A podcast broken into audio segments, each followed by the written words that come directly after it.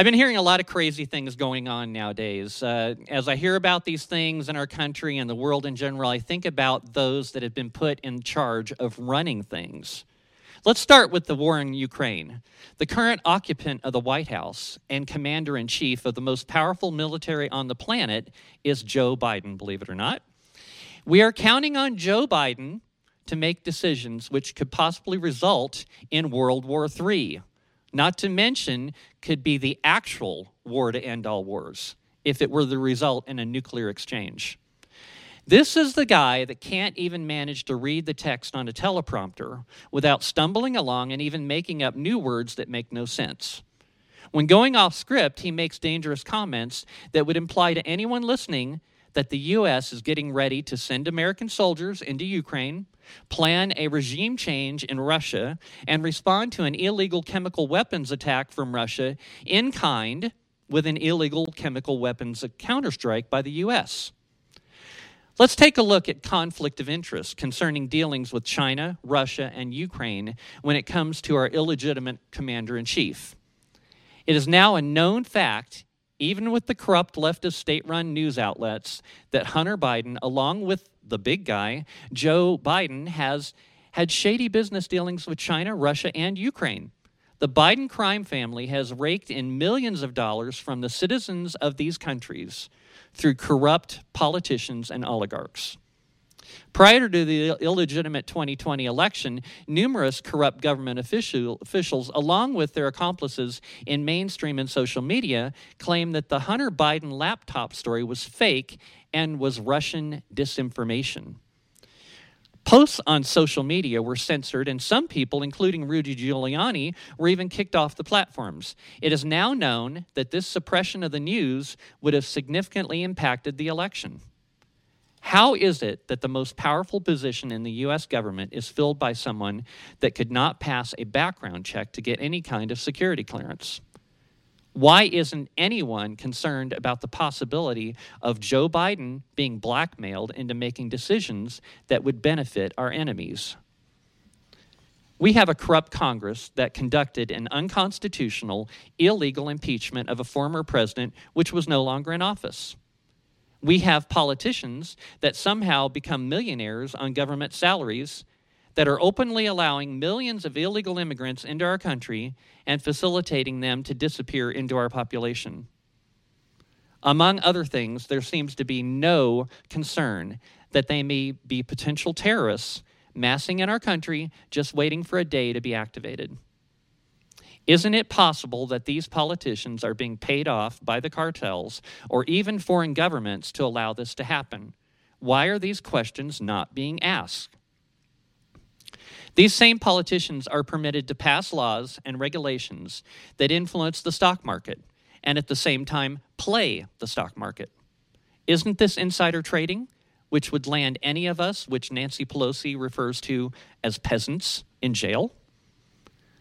While most of us are working hard for crumbs, Nancy Pelosi and others are raking in millions.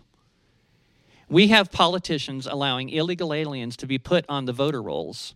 I find it unlikely that these illegal aliens have a desire to actually vote, as they would rather lay low and avoid possible deportation.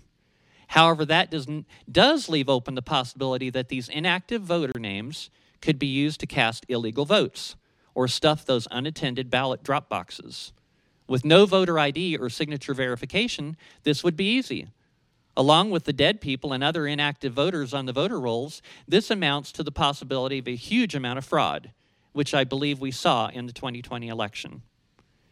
We see our government making great, great efforts to block any election audits.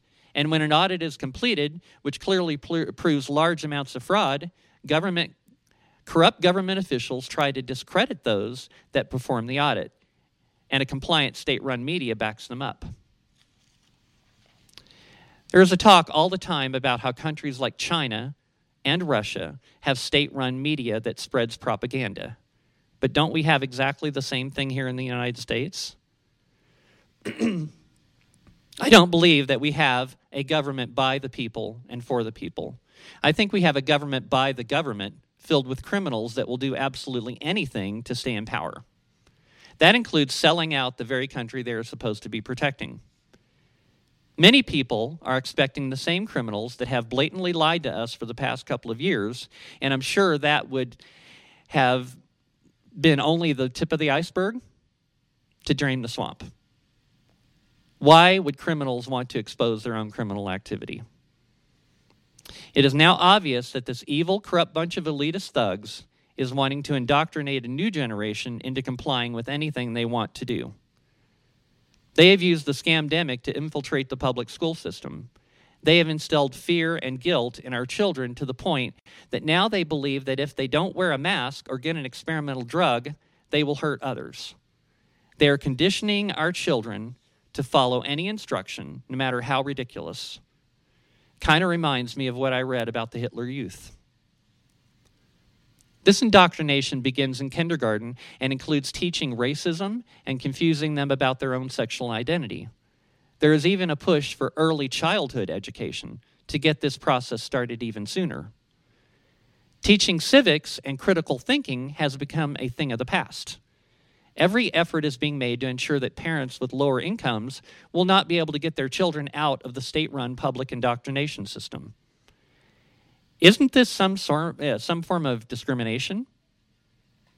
The Marxist left often mentions, mentions how certain people are oppressed. Aren't these corrupt elitists oppressing just about all of us in one way or another?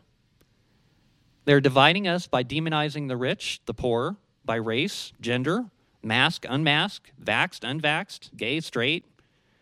The sooner we all realize that, the sooner we discover that they have no power over us, and there are a lot more of us than them. We all need to start asking a lot more questions. Most of what is going on today does not make sense. The criminals are running the asylum. I will conclude with a quote from Thomas Jefferson Who will govern the governors? There is only one force in the nation that can be depended upon to keep the government pure and the governors honest, and that is the people themselves. They alone, if well informed, are capable of preventing the corruption of power and of restoring the nation to its rightful course if it should go astray. They alone are the safest depository of the ultimate powers of government.